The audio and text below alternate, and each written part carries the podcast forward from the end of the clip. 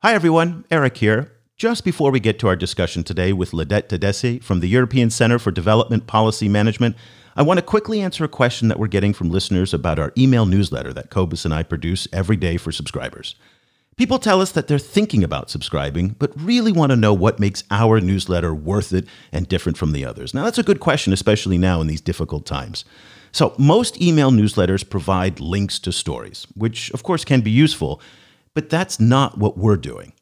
What we try and do is instead is capture the essence of the day's conversation about all of the major China Africa issues going on, from COVID-19 to debt relief to what's happening in Guangzhou. What are people saying, whether they're policymakers, scholars, activists, diplomats, students? And then we extract the key points from those discussions on Twitter, social media, videos, research papers, the news, you name it. And to do that, we pour through hundreds of source materials in French, Chinese, and English. We'd love for you to try it out. Just go to chinaafricaproject.com slash subscribe. It's half off for students and teachers. Once again, that's chinaafricaproject.com slash subscribe. The China and Africa podcast is brought to you in partnership with the Africa China Reporting Project at Wits University in Johannesburg. The ACRP promotes balanced, considered reporting on Africa China relations through innovative training programs held throughout the year. More information at africachinareporting.co.za.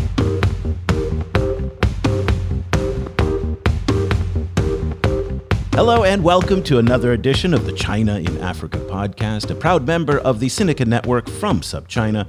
I'm Eric Olander, and as always, I'm joined by Cobus Van Staden, the senior China Africa researcher at the South African Institute of International Affairs in Johannesburg, South Africa. A very good morning to you, Cobus. Good morning. Cobus, uh, this week was a milestone in China's corona diplomacy. And this is the coronavirus diplomacy that it's been engaging in for the past couple of months with a particular emphasis on Africa.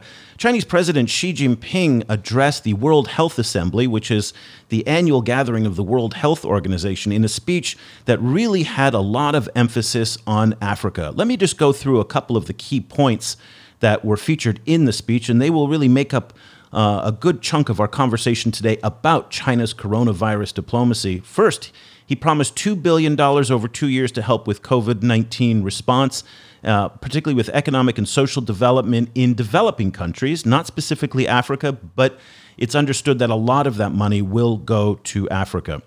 He also uh, said that he's going to launch a new partnership for hospitals with 30 African hospitals, and he's going to accelerate the building of the new uh, Africa Center for Disease Control headquarters that China is going to pay for. Uh, he basically also said that if China produces a vaccine, it will make it available as a global public good.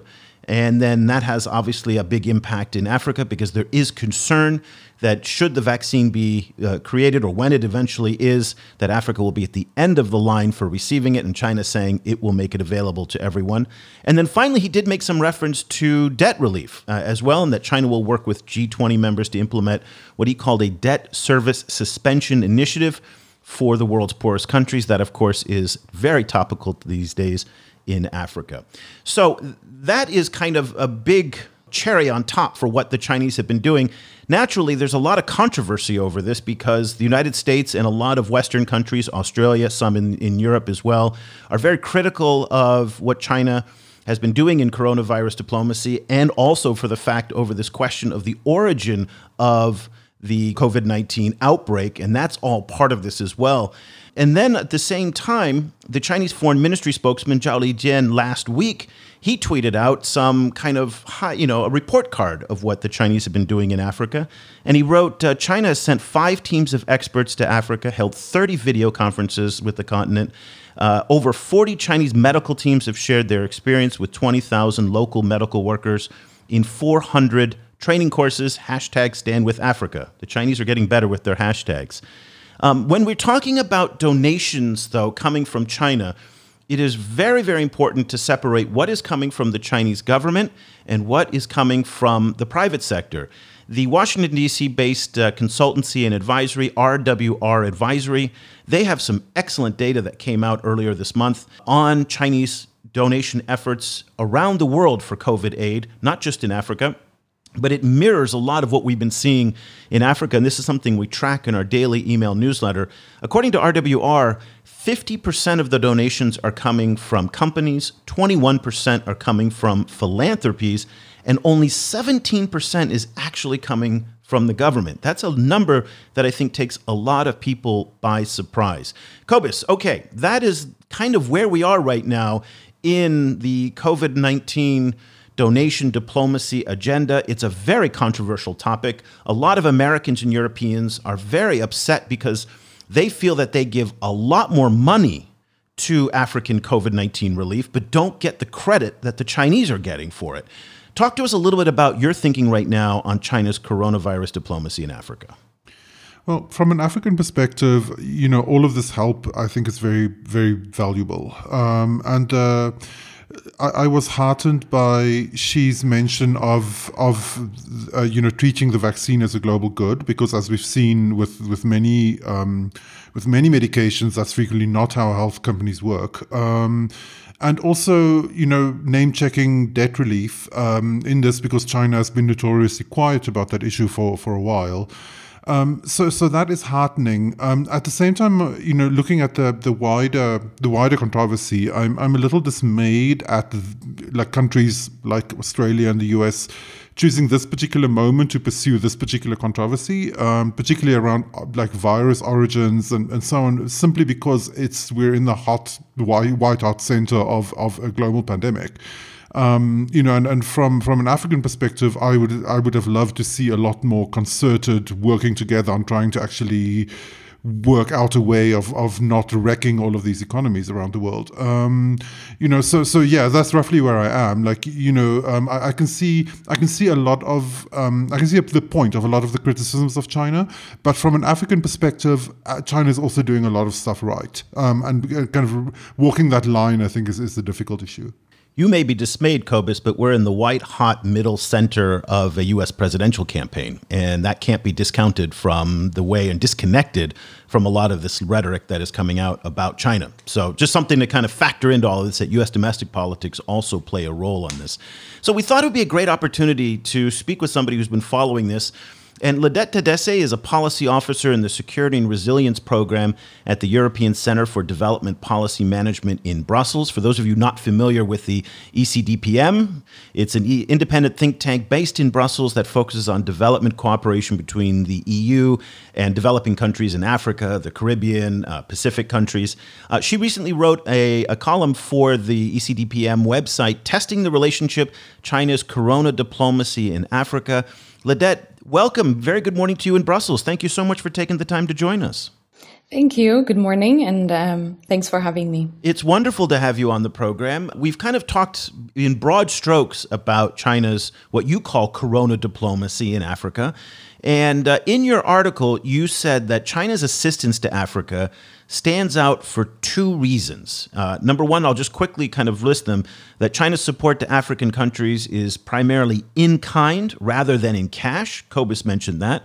Also, the fact that China's support to Africa is appealing because it is based on China's demonstrated experience, quote unquote, in containing the virus in its own territory. Talk to us very quickly about those two points and why you think that, it, that China's assistance is uh, appealing in Africa. For the first one, um, as providing assistance in terms of uh, materials, PPE, um, as opposed to cash, particularly at the onset um, of the the uh, pandemic, had uh, positive contributions because even developing developed countries were struggling to um, procure um, in large scale um, PPE and other medical equipment. So um, and in Africa, you have a lot of countries that um, either cannot go into the market and then uh, provide competitive bidding because the global market for PPE and uh, medical equipment was really struggling and overwhelmed with um, the huge amounts of demand that were coming from um, different parts of the world. Um, and if they have the money, and even if they were to procure, not everyone could really coordinate the logistics um, of bringing it home um, and distributing it. Um, so when you have um, China that decided to provide the material, it's really just one headache off. And it also sort of demonstrates that China has um, a good understanding of um, African needs um, and also a targeted way of addressing those. So it's not just about throwing money; it's about looking at what is actually needed. Is is money needed? Could they use the money to go into the market to procure? But if the answer to that question is no, then um, and if these countries have uh, PPE and medical equipment needs, how can we actually, you know, deliver to their door- doorsteps? So in a way, I think um, they have done their homework in assessing what exactly the problem is, and then um, uh, trying to respond to it. Um, and then the second aspect is, um, I mean, it's it's a bit of a controversial um, thing, but rather, uh, but still, I think an observation um, that in a lot of African countries, um, as you said earlier, a lot, in a lot of African countries, um, there is a great deal of familiarity with assistance that comes from uh, Western countries, so the traditional partners. These are uh, from the United States or countries in Europe or from the European Union itself. Um, and I think there is this perception that um, oftentimes these these um, support or assistance or advisory were sort of extended um, from a point of presumed expertise and not necessarily lived expertise. And this doesn't have to necessarily be about um, how the West was supporting Africa in terms of the health um, sector, but also if you look at development, poverty reduction, um, a lot of these models that are used in Africa sort of come from Western countries and are based on Western experiences. And you often have, you know, parachute experts, as they are known in the development field, that are just flown in to um, provide assistance or provide expertise and advisory in a country that some of them have never really set foot in before. Um, and I think there's a bit of exhaustion um, from the African side saying, you know, you're sort of coming in and trying to address problems you don't understand really well. Um, and China, um, regardless of the controversy around whether or not it was successful, um, I think is at a point where it actually could position itself as um, a successful actor that has um, managed to contain the spread of the virus um, uh, in its own territory, and that can, based on that experience, provide assistance and provide advisory to other countries that are going through it. Um, and this, we have seen China trying to demonstrate that point um, across the globe, but particularly in Africa, it's attractive because you look at the numbers. Um, of course, with China, the numbers are not. Uh, I mean, there's there are questions about the numbers as well. Um, but in any case, now it looks like China has done far better than the United States and far better than um, so many European countries.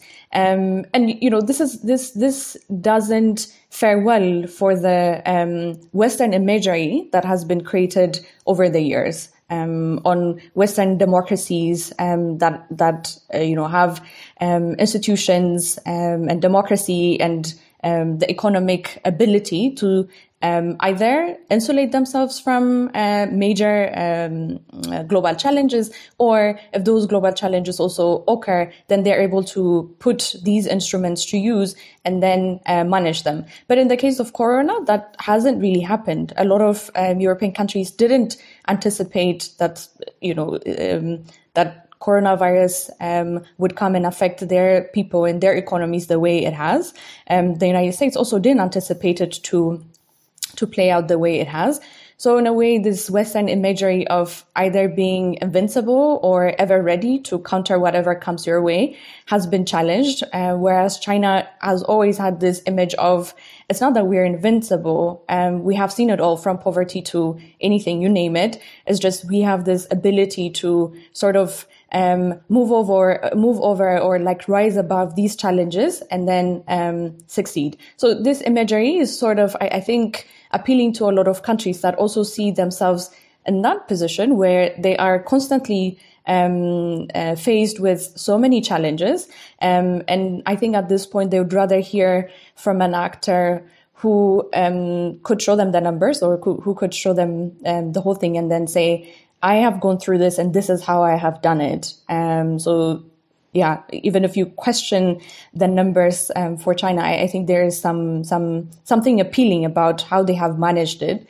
Um, that a lot of countries in, in Africa could draw, draw, inspiration from. In your article, you make a distinction between um, assistance to Africa coming in the form of equipment or PPE and financial assistance. Um, can you break down who has given what, and, and in your um, in your opinion, which is the more the more effective approach? So, like one of the comparisons I made, for example, was um, the support given by the European Union. Um, so, the European Union is um, Africa's uh, main trading partner. Um, is also um, Africa's main um, partner in development cooperation as well. So, there's, I mean, there's a strong foundation. There's a long-standing relationship between the two regions, between the two continents. And if you look at the contribution that the, Uni- the European Union um, has offered, this time around it was financial. Um, so this is particularly um, in response to COVID. It was financial and it is about 3.6 billion euros. And this 3.6 uh, billion euros um, is not new money, uh, meaning it was money that was um, in the budget to be dispersed to African countries, but because of Corona, it has been reallocated for Corona response. Um, and uh, in any case, a lot of countries could use uh, money um, at this point. So it, it's not to say that you know the money is useless. It is useful. Um, however, if you look at what is needed in Africa, um, what the European Union presents, and what uh, African countries have said they need is, I mean, the comparison is great. And to, to give you the numbers, um, African countries, I think later in March, came out and said, um, in order for us to manage Corona and then also um, go go ahead and manage the economic um, side effects of this uh, pandemic, they said we would need around 100 to 250 billion USD. Um, so that is the scale um, at which the continent is sort of trying to fundraise. Um, the European Union, of course, it also has its own internal challenges at the moment, uh, but the European Union was only able to mobilize 3.6 um, billion euros um, that would go into their respective countries in Africa. Now, if you are looking, if you look at the European Union and the European Union, particularly with this new commission, has sort of advertised itself as a geopolitical commission. Um, they wanted to um, rise or play a, a, role in the in global governance as a geopolitical actor. Um, and clearly, there is a competition on who uh, will be the preferred partner vis-a-vis Africa, and the competition is with China. So in a way, the amount of support that the Chinese government gave to African um, countries may not be um, way much bigger than 3.6 billion euros, but that's not the point. The point is, um, with the in the case of the European Union, it's about giving money, and it's it's not very clear how targeted it is. You know, it does it doesn't make a geopolitical image because the the supply or the provision uh, falls way short um, or yeah, falls shorter than what is expected, um, both in terms of um, EU's own um, desire to be a geopolitical actor and uh, engage in a new sort of partnership with Africa, but it also falls short of what African countries um, are struggling or African countries are um, trying to fundraise. So in a way, then the the support that the EU provides just becomes one line in, in, in, in, the news, whereas the support that China uh, provides becomes headline um, in the news. So that that is the difference. And I think China has been um, good in, in, analyzing what the problem is, what would make a geopolitical statement, what would show that we have analyzed the problem and are trying to address it, uh, address it in a way that we can. Yeah, it's interesting you talk about the big headlines and the small headlines. I regularly have conversations with both European officials and US officials, and they grit their teeth. I mean, they are furious over the fact that the Chinese are getting as much attention as they're getting for their COVID 19 relief, in part because, as you talked about, 3.6 billion euros of aid. Uh, we don't know the official aid numbers coming from China, but we know that the United States and Europe together uh, spend considerably more and have spent considerably more. It just that is anecdotal that we we can kind of assume that. And so even though they're reallocating billions of euros and dollars from their existing public health budgets to COVID-19, it probably is still a lot more than what the Chinese are doing. Uh, one piece of research that came out from Development Reimagined, which is a Beijing based consultancy, was that they were kind of adding up uh, all of Jack Ma's donations in the two or three rounds of PPE uh, supplies that he's given to all African countries, and they kind of came up with about 120, 140 million dollars. So, relatively speaking, it's rather small, but the attention they're getting is disproportionately large. And in part, I think it goes to what you were saying, which is this idea of the narrative that people like the idea of, well, we're fed up with the US and Europeans. We kind of expect US and Europe to be doing that because that's what you've been doing for so long. The Chinese are new, they're bringing us what we need, so they're getting a lot of attention. Talk to me a little bit about the discrepancy between the actual dollar and euro amounts that are being delivered and the perceptions, this narrative issue that you talked about in terms of headlines and stories that African leaders seem to like. Hmm.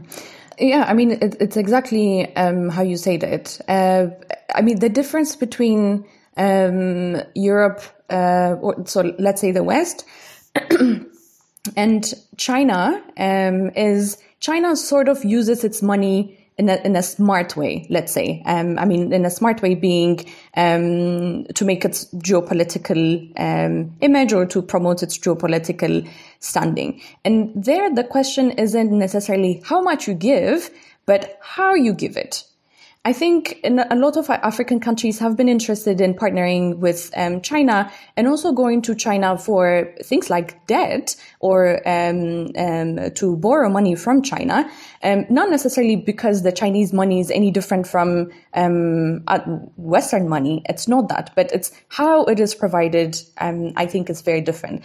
China, in a way, has this way of understanding what it is that African countries or the rest of the world that is not part of the Western world um, is either fed up with um, or really needs. And if you look at debt, for example, or borrowing, um, I think one of the reasons why African countries like to go to China um, for money, to borrow money, is because, you know, it's not attached to um, conditionalities, right? Whereas um, aid or money lent from European sources or Western sources, broadly speaking, um, oftentimes tend to come with uh, conditionalities.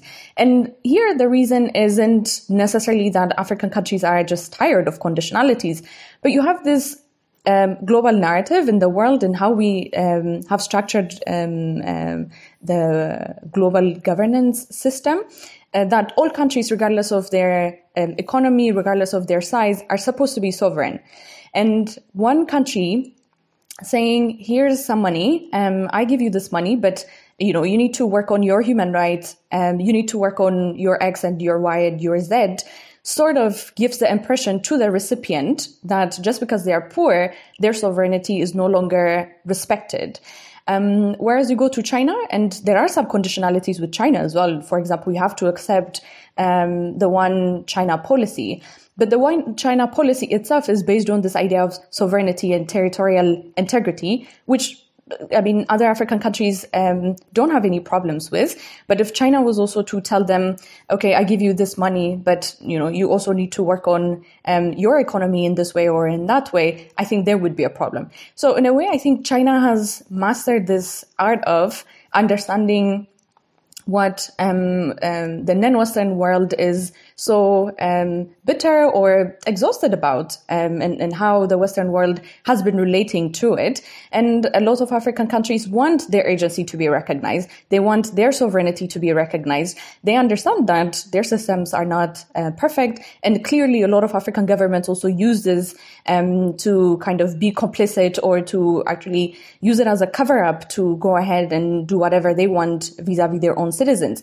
But that withstanding, I think we need to acknowledge that um, a lot of African countries have respect for China because China chooses to see them the way they see themselves. Whereas I feel the Western world sees them as quote unquote, you know, the problem child.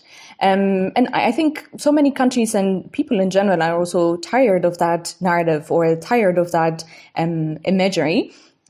And China understands that and provides alternatives um, and tells you what you want to hear and that you know becomes very attractive so again i think with china it's not necessarily how much they give it's how they give. Um, and this, I, I, think, goes not only for their corona diplomacy, so to say, but also in how they provide assistance uh, overall. I mean, in, in their partnership with um, so many African countries, the way uh, we have seen it is they um, try and look at the other African country as an equal. Um, and there, because they see it as an equal, you see that sometimes this these business deals are also, it's not like, you know, it's a perfect relationship. It's asymmetrical.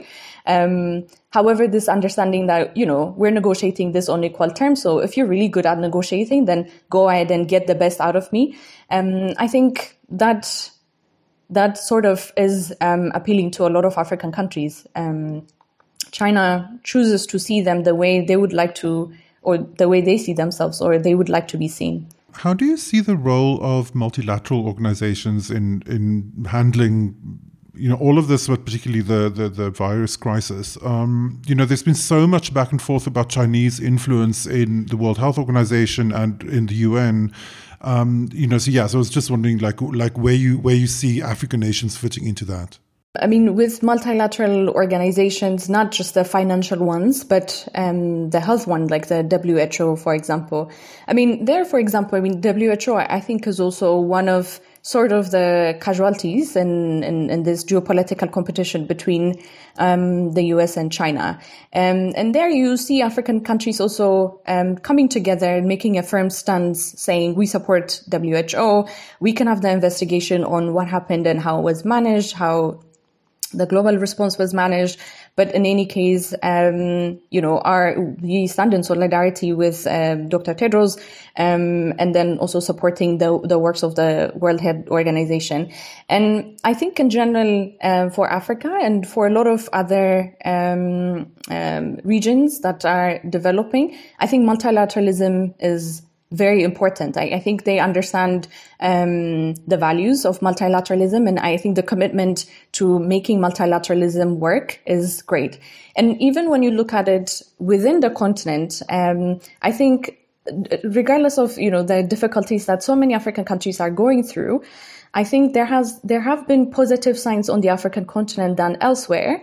Um, that the call for solidarity, I think, has been better um, or um, more supported in the African continent than in other parts of the world. So this idea of coming together, solidarity, perhaps have um, perhaps they resonate more in, in Africa than um, other places. But um, in general, also to because the continent right now is um, trying to help itself, but it's also trying to position itself vis-a-vis other actors in the world. Because Africa right now, the way the way um, it is going and the way it sees our, itself is as an anti, as a global player. Um, Africa is not just for Africa, but Africa is also for the globe. So being able to contribute in global platforms.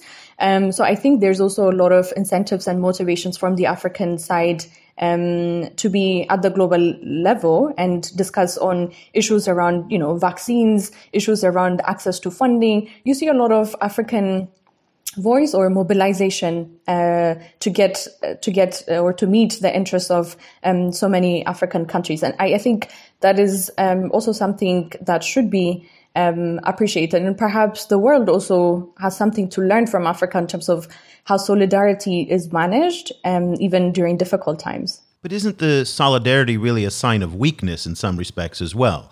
They have to come together as a group only because Ghana or Botswana or Mali or Malawi on its own does not have the power to assert itself. And it goes to this relationship with China that you talked about that there's a perception that China treats Africa as equals.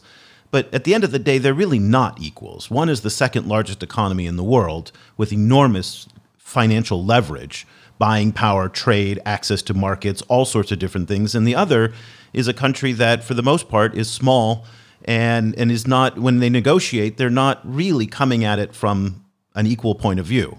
Do you know what I mean? In mm. the sense that when yeah, Ghana yeah, and no. China mm. negotiate, one has a lot of power and the other doesn't.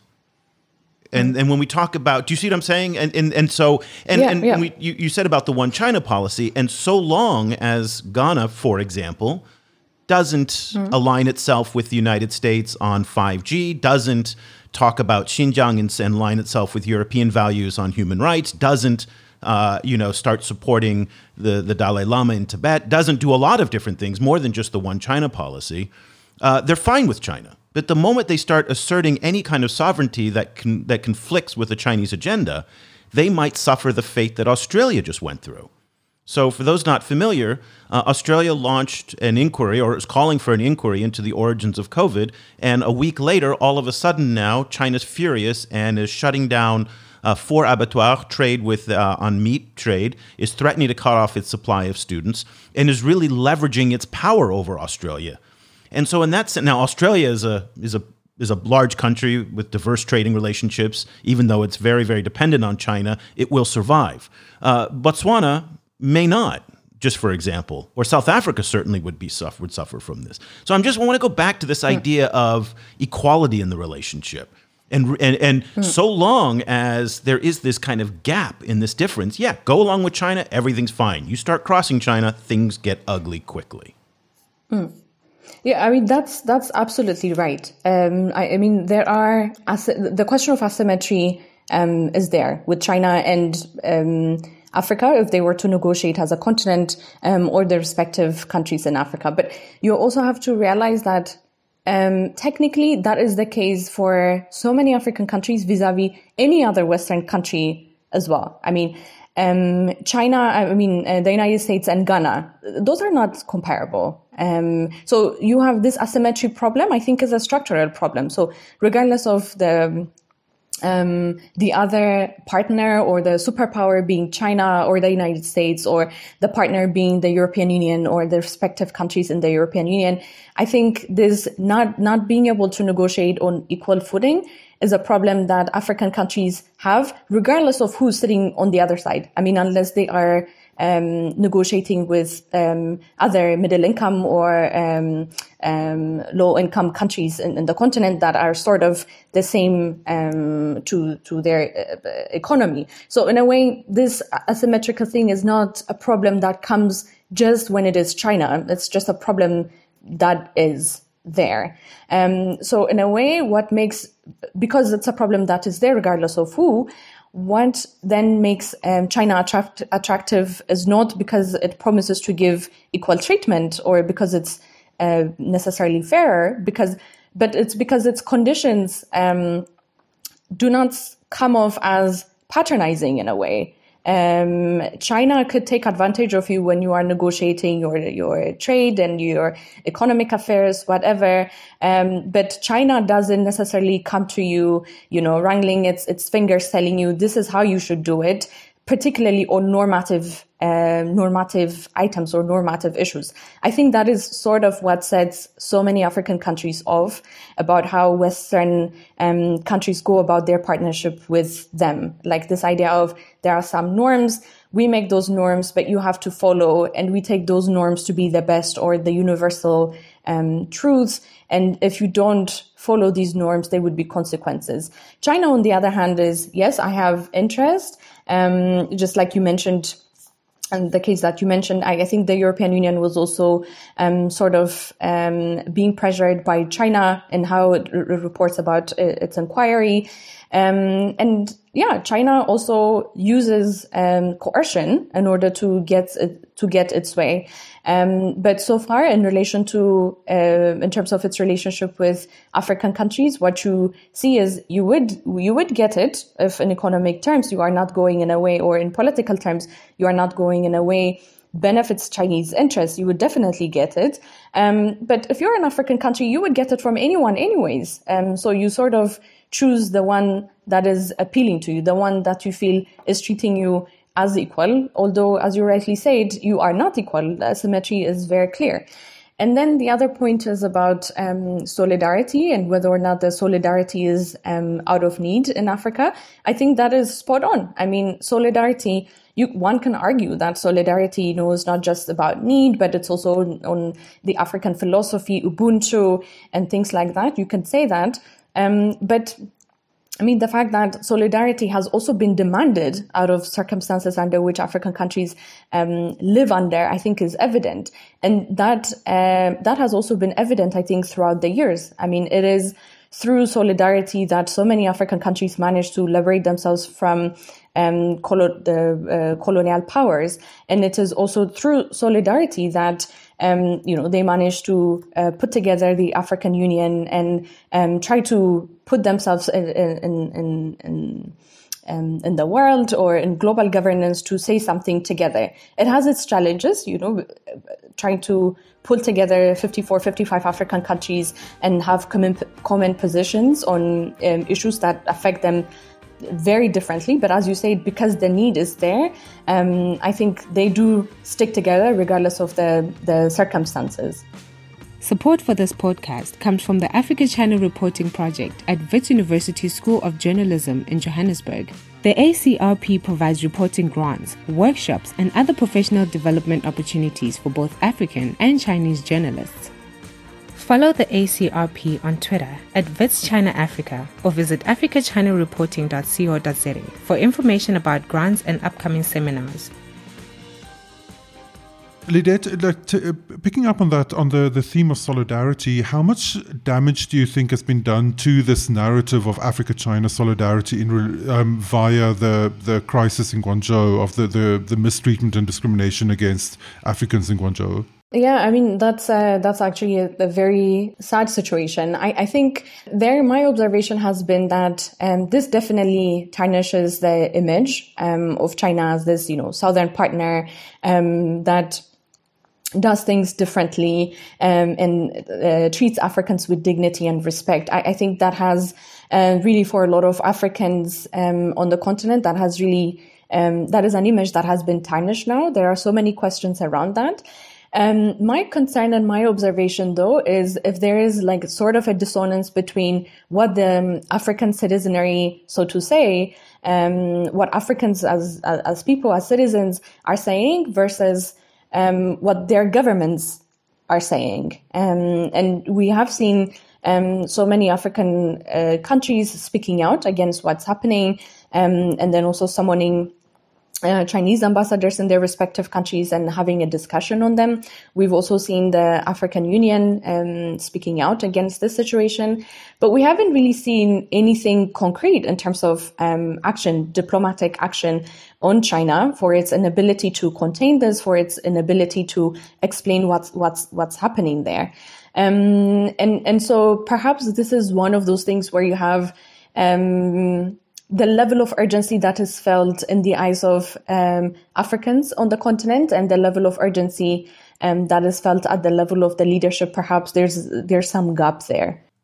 I think it's a pretty huge gap. Actually, it looks. I mean, it's it's an enormous gap that that is getting wider. It seems like in that sense, and it goes a little bit to what you were saying in terms of the the popularity of the Chinese with Africa's governing class, uh, as is certainly in the coronavirus era it, remains strong and is probably getting stronger because the Chinese are providing goods and services that these politicians need. At the same time, the perceptions among the civil society have been tarnished by issues of what happened in Guangzhou, racism, discrimination, and also this ongoing issue of debt relief. Um, I'd like to kind of close up our conversation just by looking forward. We're in a very contentious period of history. Both we don't know where COVID 19 is going to go. We also don't know how the US China relationship may impact what's going to happen on the continent. And we also don't know about the debt relief and how that's going to play out in terms of whether or not African countries will have enough money to pay both for their their continued debt relief, uh, their debt payments, and for COVID nineteen public health needs. At this point, it doesn't look like they'll be able to. Right now, between now and the end of the year, African governments owe somewhere around fifty billion dollars in debt repayment. and at the same time, they've only allocated around 36, 37 billion dollars for COVID nineteen. So we have all of those things that are on uh, on the agenda when you look out and you're trying to kind of piece all of this together, what do you see in the next three to six months? I mean, the next uh, three to six months uh, for um, Africa as a continent under the African Union, I think is there's going to be a lot of effort in trying to solve this debt problem because I, I think that is um, indeed at the forefront of what the continent together is trying to resolve at the moment and. Um, uh, the African Union has also uh, appointed envoys um, that could sort of negotiate what to do with this debt and then also fundraise for it. um, I think there's um, so much to be said about where this debt conversation um, comes from and what also Africa wants to achieve vis-a-vis its debt issue um, in general. Um, but you were absolutely right. I mean, the the need, um, and mind you, it's not only just to respond to the health crisis, but it's also to respond to the economic impacts of the the crises. And so many countries in in um, in Europe, but also the United States, are trying to um, um, organize recovery packages, which a lot of African countries may not be able to do adequately. So this will have a devastating economic impact on the continent. Um, and unless there is a, a, global mobilization to address not only the health concerns but also the economic um, aspects, um, this would be devastating. Um, so in a way, you also have to see if Africa as a continent has economic value or to what extent it is um, it has ties to what extent it, it, matters in global value chains, to what extent it matters in um, global financial flow, and to what extent this um, sort of uh, provides as a, as a compelling reason um, for uh, uh, the rest of the world to come um, together and support the continent. But I mean, the one thing that needs to be appreciated, I think, is the fact that the continent itself is, you know, trying to mobilize um, help from uh, within it uh, by also um, putting the private sector together and trying to mobilize funds there, but also coming together, and putting envoys and saying, you know, we're going to do this together. We're going to have our strategy on how we're going to go about it. Whether or not they would meet it is something else. But the fact that you see African agency clearly um, articulated there, I, I think is a positive development. The article is Testing the Relationship China's Corona Diplomacy in Africa. It was written by Lidet Tadesse, who's a policy officer in the Security and Resilience Program at the European Center for Development Policy Management in Brussels. Lidet, thank you so much for taking the time to join us. We really appreciate it. It was fascinating to hear your insights. Thank you for having me. I really enjoyed this conversation. If people want to follow what you're reading and writing and to get in touch with you, what's the best way to do that? Um, well, I have Twitter, so they can reach me at Twitter, and my handle is Lidet And then they can also subscribe to the ECDPM newsletter. Um, so they can go to ecdpm.org and subscribe to our materials. Fantastic. We'll put links to both the ECDPM website and newsletter link as well as to your Twitter. Thank you so much for joining us. We really appreciate it. Thank you, Eric and Cobus. Cobus, when I was listening to Lidet, I was trying to picture in my mind what my contacts and sources and friends who work in the US policy circles and also in Brussels and in European governments. And I can hear them gnashing their teeth and grinding their teeth with frustration to, to hear that this the power of the narrative. That again, this idea that Europe and the United States are giving more, are doing more, are on the ground. AFRICOM is delivering COVID, you know, 19 supplies, but they're not getting credit for it. PEPFAR money is being redeployed in South Africa, but they're not getting the credit for it. Jack Ma and his planes fly in, and uh, they get all the headlines for it. And, and it goes to this this powerful narrative that Lidet touched into so many different times in our conversation that it really isn't necessarily about the substance of it the optics and the stories behind the donations matter a lot. In this sense, this idea of the US and European history of being overbearing to countries in places like Africa is, seems to be you know a filter that all of this is seen through. And it's it's very powerful. It's very very powerful. And i think she channeled it very well in that sense yeah, like as I was listening to it, I was, you know, just just being immersed in, an, in the African side of this um, of this conversation. I was like, yep, yep, yep. This is what people are saying. it's exactly what people are saying. Um, and you know, kind of, I, I can see it playing as very unfair from a Western perspective, but you know, it's you know, it's as she as she, she pointed out, you know, African countries are weak no matter who they speak with. You know, they're always weak in, in, in relation to external partners, whether those external partners are multilateral organizations or China or the US. Africa is always going to be the weaker partner.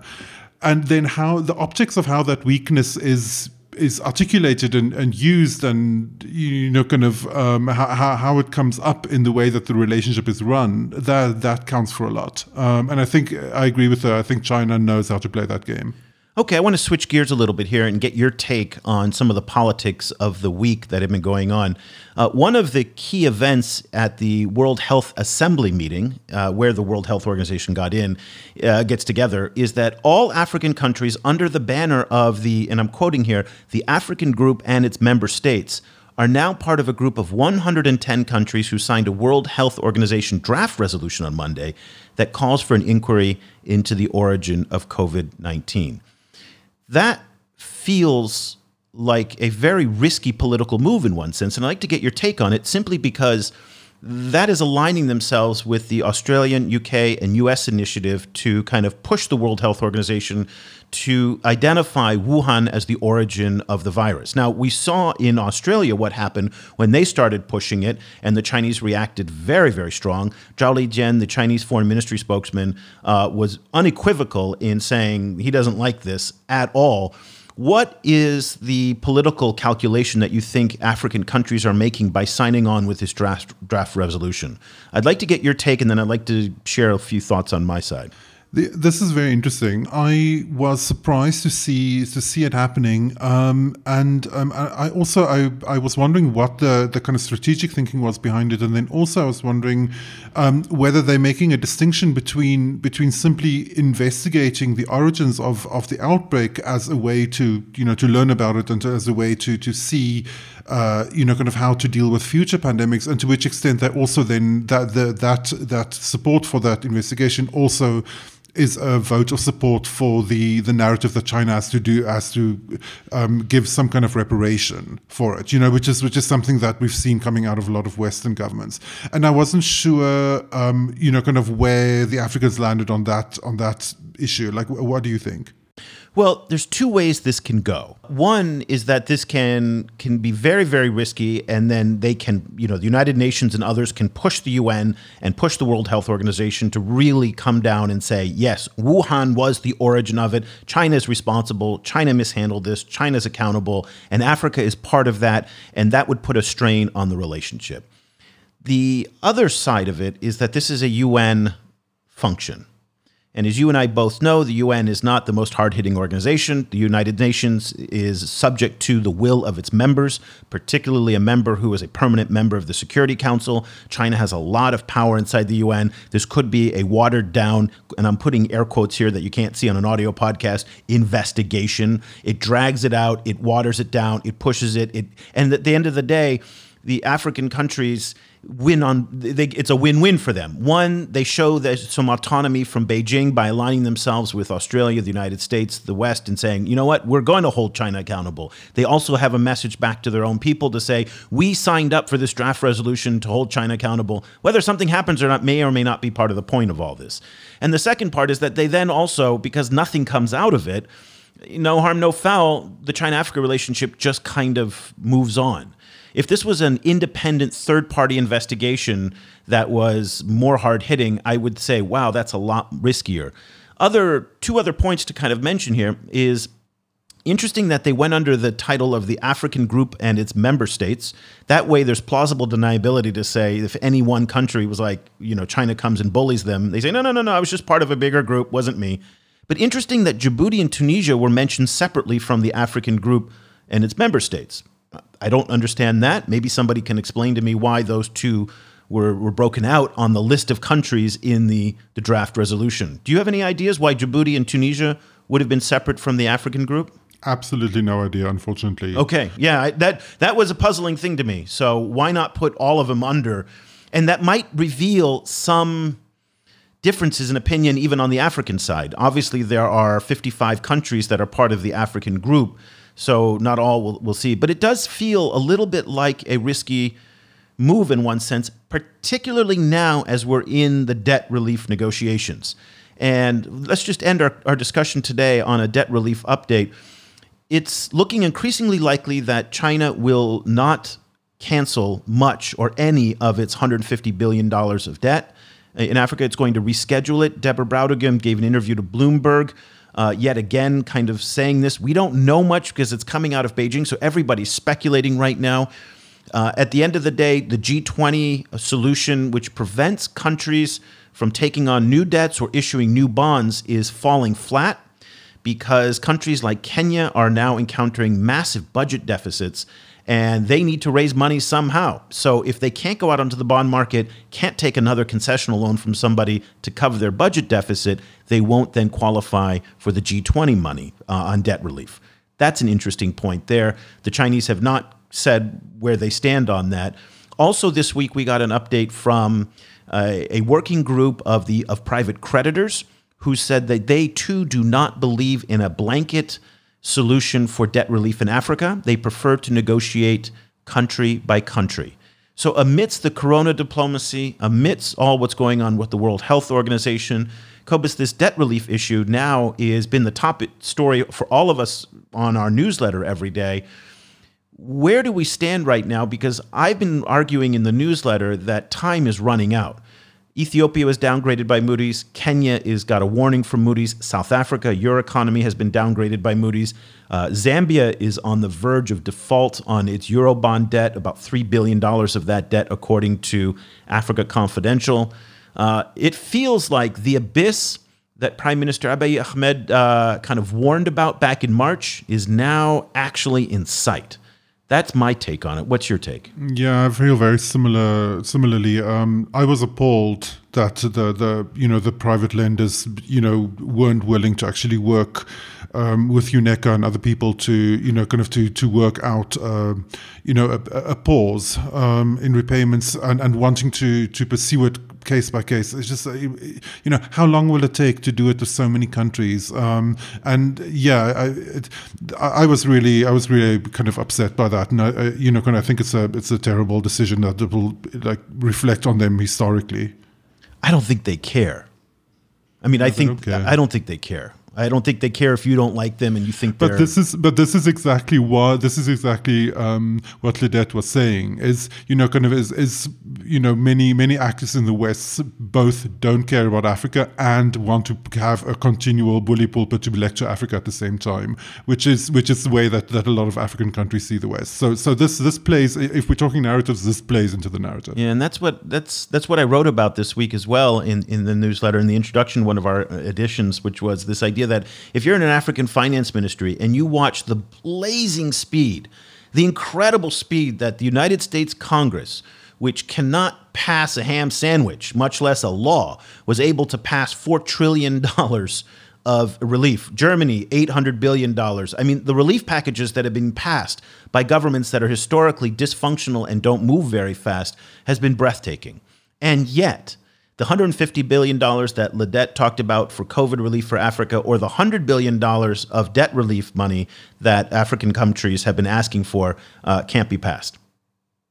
I mean, and we're talking $100 billion today when we're in trillion dollar relief budgets is pennies on the dollar. But it just, it, there's, where there's no will, there's no way. And it just doesn't, it really does not feel like there's a, a will on the part of the Chinese to cancel some of the debt. They're not going to cancel their debt. The G20 uh, is is quite inflexible, and the money the G20 is talking about is in the tens of billions. That ain't going to cover much either. And then at the end of the day, uh, the private creditors they've made it pretty clear that they do want their money back. Yeah, you know, it's it's it really, um, and you know, keep in mind that most African countries are not asking for debt for debt cancellation. They're asking for for repackaging um, and and rescheduling. Um, you know, and you're talking about like a like possibly what a year or two year pause on repayments. Um, you know, and and simply simply uh, you know. Uh, uh, a, commitment to them not being downgraded in the process. You know, just, uh, I don't know, like a, you know, you know, I, I, think again, you know, kind of, I think COVID 19, nothing if not revealing, you know, kind of, and, and, one of the things that it reveals, I think, at the moment is is the the the, the kind of position of the West in the world, you know, kind of its its its way that it its weight in the world, um, the way that it distorts the everything around it. Um, yeah, you know, kind of not not to rant, but like I think it's it really is appalling. On that depressing note, we are going to leave you with an idea that all of this is what we cover every single day. And what we're doing on our newsletter is capturing the conversations. We're capturing what the big news articles are, what the big thinkers of the day are saying, what the Twitter conversations are. And so much is happening on Twitter. I know a lot of people kind of frown on Twitter, but when you see ministries now communicating, ambassadors, embassies, all communicating on Twitter. Uh, keeping on top of all that is really, really hard. Uh, I spend about eight to nine hours a day going through everything, finding the best YouTube videos, finding what, you know, people like Professor Carlos Oya from SOAS, who did a very short video interview this week on what uh, how African countries can better manage their labor negotiations with the Chinese, and then kind of extracted that out. And in two or three minutes, you can just scan through this email. We'd love to have you part of our reader community. Uh, just go to ChinaAfricaProject.com/slash/subscribe. If you'd like to reach out directly to Cobus and I, it's one of the things that we we take great pride in and our accessibility to our our listeners. Don't hesitate to email us.